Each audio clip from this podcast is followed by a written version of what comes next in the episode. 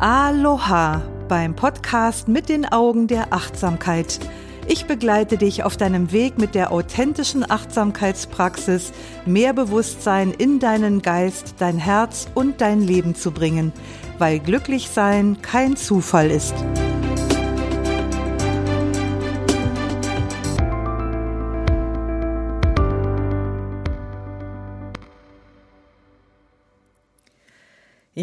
Aloha. Mein Name ist Doris Kirch und ich bin Achtsamkeitslehrerin und Ausbilderin mit über 35 Jahren persönlicher und beruflicher Erfahrung in der traditionellen buddhistischen Achtsamkeitspraxis und mit einer tiefen Leidenschaft für Buddha, Kochen und das Meer. In diesem Podcast lernst du, die Welt mit den Augen der Achtsamkeit zu sehen. Mit mir an deiner Seite bleibst du nicht länger an der Oberfläche, sondern wagst den Deep Dive zu den Wurzeln eines Lebens, dessen Glück und Sinn nicht von äußeren Umständen abhängt. Das ist mein erster Podcast und ich muss gestehen, ein bisschen nervös bin ich schon. Aber auf der anderen Seite inspiriert und beflügelt mich geradezu die Aussicht, hier in Zukunft all mein Wissen und meine Erfahrungen mit dir und mit anderen zu teilen. Denn ich kann mir nichts Erfüllenderes vorstellen, als zum Glück anderer beizutragen und mit meinem Wirken diese Welt ein bisschen besser zu machen. Ja, was habe ich vor in dieser ersten Folge? Als erstes möchte ich dir verraten, warum ich dich mit Aloha begrüßt habe und warum ich das auch weiterhin tun werde. Dann möchte ich dir etwas darüber erzählen, was mich überhaupt auf die Idee gebracht hat, diesen Podcast zu starten. Und wenn wir schon bei mir sind, dann lasse ich dich daran teilhaben, wie mein buddhistischer Weg begonnen hat. Eine so unspektakuläre Geschichte, dass sie schon wieder erzählenswert ist. Und vor allem interessiert dich bestimmt, wie die Achtsamkeitspraxis mein Gehirn und damit mein Denken, Fühlen und Handeln verändert hat. Und dann würde ich noch mal einen Blick darauf werfen wollen, was mein Wissen und meine Erfahrungen für dich bedeuten können. Warum also Aloha? Ich musste erst mal lernen, wie man dieses Wort richtig ausspricht. Aloha. Zum einen liebe ich den Klang dieses hawaiianischen Wortes und zum anderen liebe ich auch die polynesische Lebensweise, die sich in dem Wort Aloha widerspiegelt, denn das steht dafür, instinktiv dem zu folgen, was wir beglückend und heilsam finden. Und äh, dieser, dieses Wort Aloha hat im Hawaiianischen ganz, ganz viele Bedeutungen. Es kann so viel bedeuten wie guten Tag und gleichzeitig auch ich liebe dich auf Hawaii begrüßt man sich mit Aloha, aber dieses Wort ist eben so komplex wie das Leben selbst. Auf jeden Fall steht Aloha immer im Zusammenhang mit Liebe, Zuneigung, Mitgefühl, Freundlichkeit und in dem Zusammenhang auch mit Freundschaft die Silbe Alo steht unter anderem auch für Gegenwart und Ha bedeutet unter anderem Atem. Also übersetzt könnte man sagen, den Atem des Lebens zu verschenken und ihn mit einem Freund äh, zu teilen. Weil der Atem ist ja etwas, was in der Gegenwart passiert. Der Atem hat keine Vergangenheit und keine Zukunft. Der Atem findet genau hier und jetzt statt. Und deshalb verbindet er uns mit dem Hier und Jetzt. Also bei all dieser Bedeutungsvielfalt des Wortes Aloha, ähm, was könnte näher dran sein an der Achtsamkeitspraxis als dieses wunderbare Wort? Als ich mich mit dem äh, Wort Aloha beschäftigt habe, habe ich mal in einer volksetymologischen Überlieferung gelesen, dass in früheren Zeiten nur derjenige dieses heilige Wort aussprechen durfte, der mit seinem Gegenüber in Harmonie war. Und genau das ist es auch, was ich mache, wenn ich mich zum Podcasten hinsetze. Ich komme zur Ruhe, indem ich Kontakt mit meinem Atem aufnehme Und dann öffne ich in Freundschaft und in Liebe mein Herz für die Menschen, die meinen Worten hier lauschen werden. Also auch für dich. Dass ich dich in diesem Podcast also in Zukunft mit Aloha begrüße, ist also kein Spleen, sondern für mich eine echte Herzensangelegenheit. Diesen Podcast zu starten war übrigens auch eine echte Herzensangelegenheit, denn wie ich schon gesagt habe, teile ich mein Wissen gerne mit anderen. Übrigens eine sehr gute Voraussetzung für eine Achtsamkeitslehrerin. Eigentlich bin ich eine, eher eine Frau des geschriebenen als des gesprochenen Wortes und vielleicht kennst du schon meinen Achtsamkeitsblog und hast verschiedene meiner Beiträge gelesen und dann weißt du, dass ich mich also sehr gerne über das geschriebene Wort ausdrücke. Aber so ist das. Der eine liest lieber, der andere hört lieber. Und wenn du lieber hörst, dann bist du hier in diesem Podcast wohl am besten aufgehoben. Lesen oder schreiben, bei mir bekommt jeder, was er gerne möchte. Und wenn wir schon bei mir sind, dann möchte ich dich gerne daran teilhaben lassen, wie mein buddhistischer Weg begonnen hat. Wie schon gesagt, die Geschichte ist so unspektakulär, dass sie schon wieder erzählenswert ist. Lustige Geschichte übrigens. Angefangen hat das Ganze irgendwann, ich weiß es gar nicht mehr ganz genau, Ende der 80er Jahre. Meine Freundin Brigitte und ich, beide Berlinerinnen, wir hatten Öko für uns entdeckt. Also Einkäufe im Bioladen, Vollwertkost, makrobiotisches Essen haben wir ausprobiert und alles, was da so dran hing. Und eines Tages hat sie mir von einem Aushang in ihrer Yogaschule erzählt. Das war eine Einladung zu einem Zen-Session. Und sie fragte mich, weißt du, was das ist? Ich wusste es nicht und sie sagte, das kostet nur 150 Mark, lass uns das mal machen. Und weil es nur 150 Mark gekostet hat, bin ich also völlig blauäugig in einem katholischen Exerzitienhaus angetreten, um bei einer christlichen Zen-Lehrerin buddhistische Meditation zu lernen. Also das hört sich ja schon an wie ein Witz in sich. Und ich kann dir sagen, das war eine unheimliche Begegnung der dritten Art für mich. Denn dieses Wochenend-Session fand im Schweigen statt und allein das war schon mal eine völlig neue Erfahrung für mich und durchaus auch eine Grenzerfahrung. Ich habe sowas vorher noch nie ansatzweise erlebt. Aber es sollte noch schlimmer kommen. Ich habe mit ungefähr 25 weiteren Teilnehmern in einer runden Meditationshalle gesessen wo wir mit dem Gesicht zur Wand gesessen haben und dort stundenlang, natürlich mit Unterbrechungen, aber von frühen Morgen bis zum späten Abend in einer sehr formalen Sitzposition meditiert haben. Und während ich vor Rückenschmerzen schon gar nicht mehr wusste, wohin mit mir und ich quasi im eigenen Saft vor mich hingegart habe, da habe ich mir geschworen, sowas werde ich mir nie wieder antun. Also man muss sich das mal vorstellen. Ich war Mitte 20, hatte bislang nur Erfahrungen mit Fantasiereisen und dann sowas. Also das hatte sowas von wie mit 100 Sachen gegen eine Wand zu fahren. Und bemerkenswerterweise hat dieses unerwartet asketische Meditationserlebnis bei mir zu einer alles durchdringenden Erweckungserfahrung geführt, die mich zunächst in eine tiefe Verwirrung gestürzt hat mich dann aber in äußerste Klarheit führte. Und noch im Auto auf dem Weg nach Hause war ich bis oben angefüllt mit ambivalenten Gefühlen in Bezug auf das, was ich an diesem Wochenende dort erlebt hatte.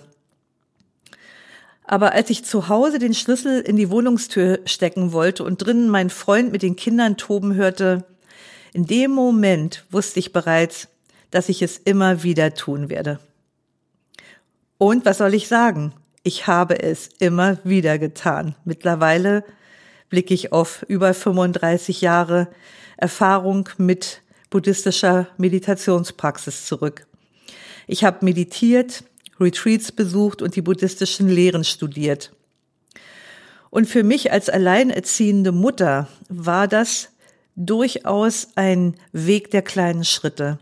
Und wer selber Mutter ist und vielleicht sogar alleinerziehend ist und hier zuhört, der kann sich das gut vorstellen. Der weiß, wie wie knapp das mit dem Geld ist und wie schwierig das ist, äh, Babysitter zu organisieren und was man für ein schlechtes Gewissen hat, wenn man ähm, sein Kind für ein nur für ein Wochenendsession, geschweige denn für ein längeres Retreat alleine macht. Aber ich bin diesen Weg der kleinen Schritte kontinuierlich gegangen und habe rund zehn Jahre nach diesem Erlebnis beschlossen, meinen persönlichen Weg von Meditation, Achtsamkeit und buddhistischer Psychologie zu meinem Broterwerb zu machen.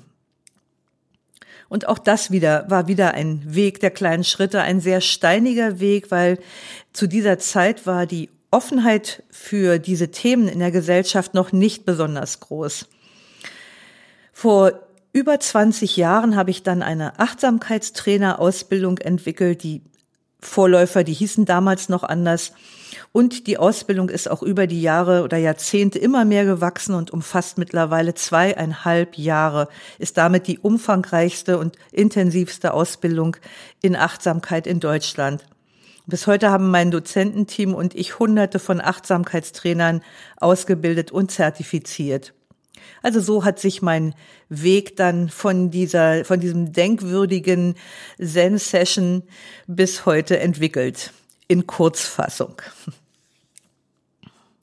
Ja, vor allem interessiert dich aber bestimmt, wie die Achtsamkeitspraxis mein Gehirn und damit mein Denken, Fühlen und Handeln verändert hat.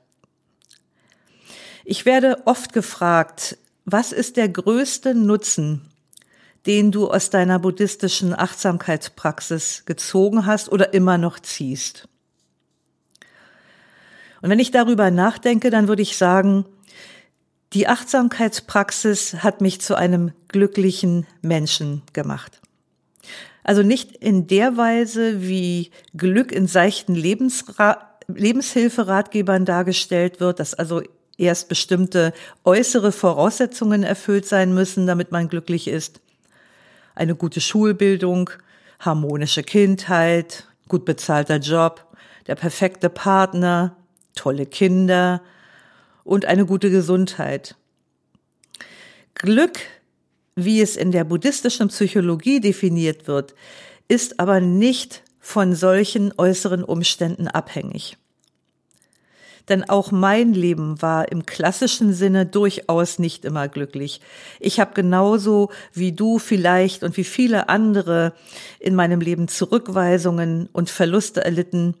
Ich hätte meinen Sohn beinahe mal durch einen nicht erkannten Blinddarmdurchbruch verloren und ich selber hatte auch die Diagnose einer chronischen Erkrankung zu verkraften, mit der ich leben muss.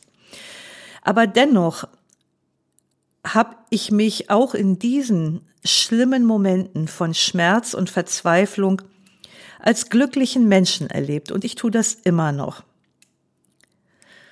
Und das scheint paradox. Denn wenn man versucht, mit dem logischen, das mit dem logischen Verstand zu verstehen, dass Schmerz und Glück zur gleichen Zeit da sein können, dann stößt man schon an Grenzen. Und dieses, ich sag mal in Klammern, scheinbare Paradox löst sich tatsächlich im Praktizieren von Achtsamkeit auf. Also es ist kein echtes Paradox, denn im Tun, in der Praxis selber merkt man plötzlich, es kann tatsächlich, es ist möglich, dass beides zur gleichen Zeit da ist. Und das ist auch der Grund, warum man wirkliche Achtsamkeit aus Büchern nicht lernen kann. Aber kommen wir zu mir zurück. Das Geistestraining, das wir Meditation nennen, hat bei mir dazu geführt, dass ich mit vielen Dingen auf eine völlig andere Weise umgehe, als das in jungen Jahren der Fall war. Also ich habe heute zum Beispiel ein Gewahrsein darüber, was ich denke und fühle, also während es passiert, und ich kann auf die Prozesse meines Denkens und Fühlens bewussten Einfluss nehmen. Und das versetzt mich wiederum in die Lage, meinem Denken und Fühlen eine bestimmte Ausrichtung zu geben, also eine bestimmte Ausrichtung in Form einer heilsamen Qualität. In den späteren Podcasts werde ich auf diese, dieses Thema und artverwandte Themen noch ausführlich eingehen. Damit sich das nicht so abstrakt anhört, Lass mich an einem Beispiel verdeutlichen, was ich meine. Nehmen wir heute Morgen. Ich koche mir morgens gerne einen leckeren ayurvedischen Frühstücksbrei mit Haferflocken, ein schönes Porridge mit Haferflocken, Nüssen, Trockenfrüchten, leckeren Gewürzen. Und heute ist mir beim Umfüllen des Frühstücksbreis aus dem Topf in die Schüssel was daneben gefallen. Und es ist nicht einfach nur auf den Tisch gekleckert, nein, es ist auf den Boden gefallen und es ist auch nicht einfach nur auf den Boden gefallen, sondern es ist an der Tür des Kochblocks runtergerutscht und hat eine lange Spur hinterlassen. Mein erster Gedanke, na toll. Und als ich die Masse kurzerhand abwischen wollte, habe ich dann auch noch mit, mit dem Lappen das Ganze an der Tür so richtig verschmiert. Und in diesem Moment konnte ich einen Satz, einen weiteren Satz in meinem Kopf aufpoppen sehen. Oh Mann, das ist heute echt nicht mein Tag. Fällt dir an diesem Satz was auf? Oh Mann, das ist heute echt nicht mein Tag. Wie oft denken wir sowas? Und weil ich mir gewöhnlich beim Denken zuschaue, wurde mir unmittelbar bewusst, was hier passiert. Nämlich mein Kopf war im Begriff, aus dem momentanen unglücklichen Geschehen einen komplett miesen Tag zu machen. Aber anstatt die unangenehme Erfahrung dieses Ereignisses auf den ganzen Tag zu übertragen, wie wir das gewöhnlich durchaus tun, konnte ich sie lassen, wo sie war. Das heißt, ich habe mir davon nicht den Tag versauen oder auch nur einfärben lassen. Und das wiederum gab mir die Freiheit, anschließend unbelastet mein schönes Frühstück zu genießen. Also genau genommen konnte ich sogar schmunzeln über das, was passiert war und über das, was mein Kopf mir erzählt hat und wie ich damit umgegangen bin.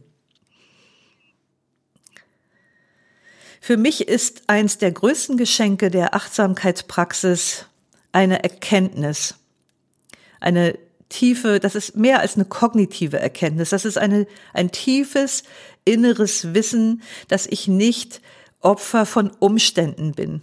Also ich fühle mich nicht mehr als Opfer von Umständen, egal wie unangenehm sie auch sein mögen.